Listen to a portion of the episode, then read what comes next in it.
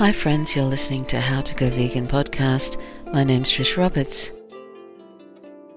If a man earnestly seeks a righteous life, his first act of abstinence is from animal food.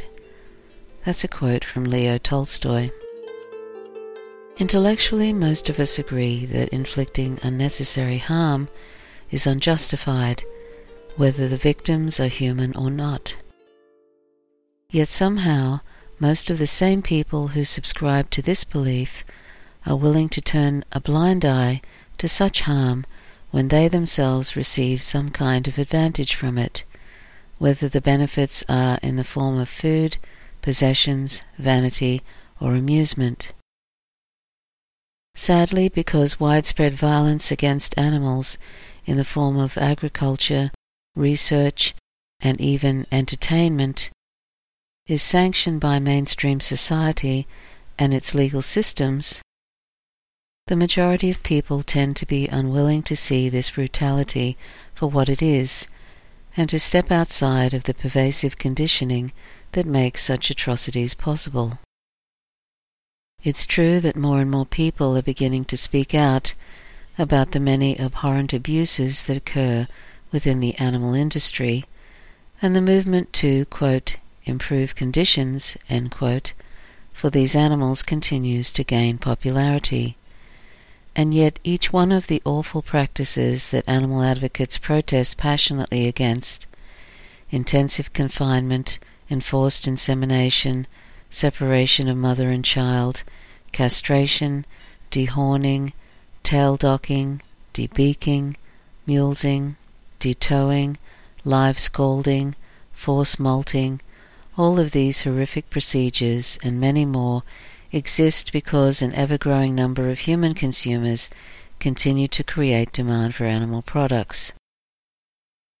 To an industry that views sentient beings as economic units, money making machines, it is unavoidable that such violence will be viewed as an acceptable means to the end of delivering products that turn a profit.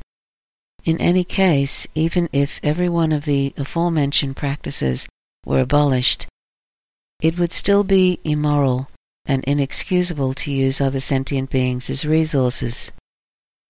In today's world, vegan alternatives are available for every single significant purpose for which we currently use animals. Increasing numbers of people are embracing veganism as the solution to the problems we experience as individuals and as a society, from our many health crises to our environmental emergency to the issue of escalating violence, all of which have us living in some degree of fear for the future. As this movement for animal emancipation grows in size and strength, a powerful example is being set by the individuals who refuse to take any part in the brutal oppression of innocents that we call, quote, the animal industry, Men and women all over the globe, simply by living as vegans, are demonstrating that there is no moral justification for the harm we inflict on animals.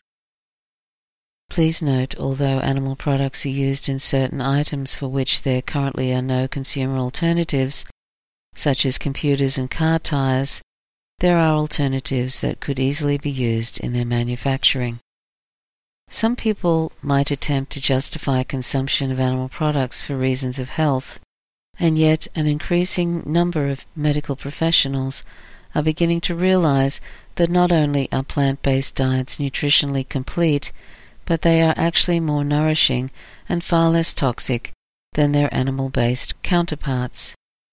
In addition, the public is beginning to realize that many of the major dangers associated with diet heart disease, cancer, stroke, obesity, diabetes, and many, many more are exacerbated by the consumption of animal products and can actually be avoided by adopting a vegan diet. According to the world's largest organization of food and nutrition professionals, the American Dietetic Association, quote, Appropriately planned vegetarian diets, including total vegetarian or vegan diets, are healthful, nutritionally adequate, and may provide health benefits in the prevention and treatment of certain diseases. Well planned vegetarian diets are appropriate for individuals during all stages of the life cycle, including pregnancy, lactation, infancy, childhood, and adolescence, and for athletes. In other words, the official position of the very mainstream ADA is that including animal products in one's diet is not only unnecessary, but can actually be harmful to our health. What about our other uses of animals?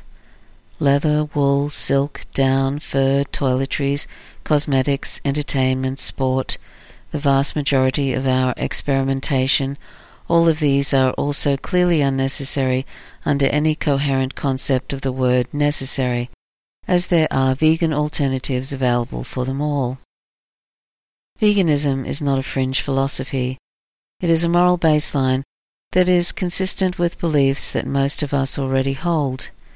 Veganism is a simple matter of refraining from participating in unnecessary and harmful use of sentient beings. As most people are naturally opposed to unnecessary violence, becoming and staying vegan is not a matter of changing any of our basic moral beliefs. It simply requires us to be willing to change the habits we have developed that prevent us from living according to our principles. Every one of us has been conditioned by the propaganda of a highly speciesist society, a worldwide culture that is extremely prejudiced against the interests of those animals who did not have the good fortune to be born onto this planet in human form. And yet every one of us has the power to break free from this indoctrination. Becoming vegan is simply recognizing and admitting who we really are. It is the opportunity to become who we would be if no one had ever taught us that it's okay to turn our backs on the needs and rights of our fellow animals, that it's okay to ignore their pain if it leads to our pleasure. Is veganism a sacrifice? No, not at all. On the contrary, it is every non vegan choice that sacrifices our own inherent goodness.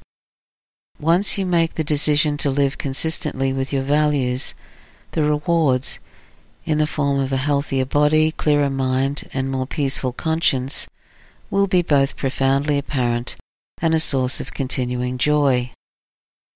But even if veganism does require us to give up some of our favorite foods, beloved items of clothing, and cherished habits, does that question really matter?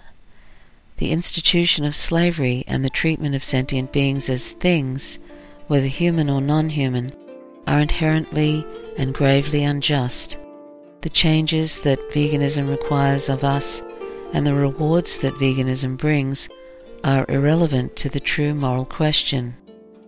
Is the taste of a particular food or the way you feel in your favorite pair of shoes or your winter coat more important than the life and freedom of another living, feeling being?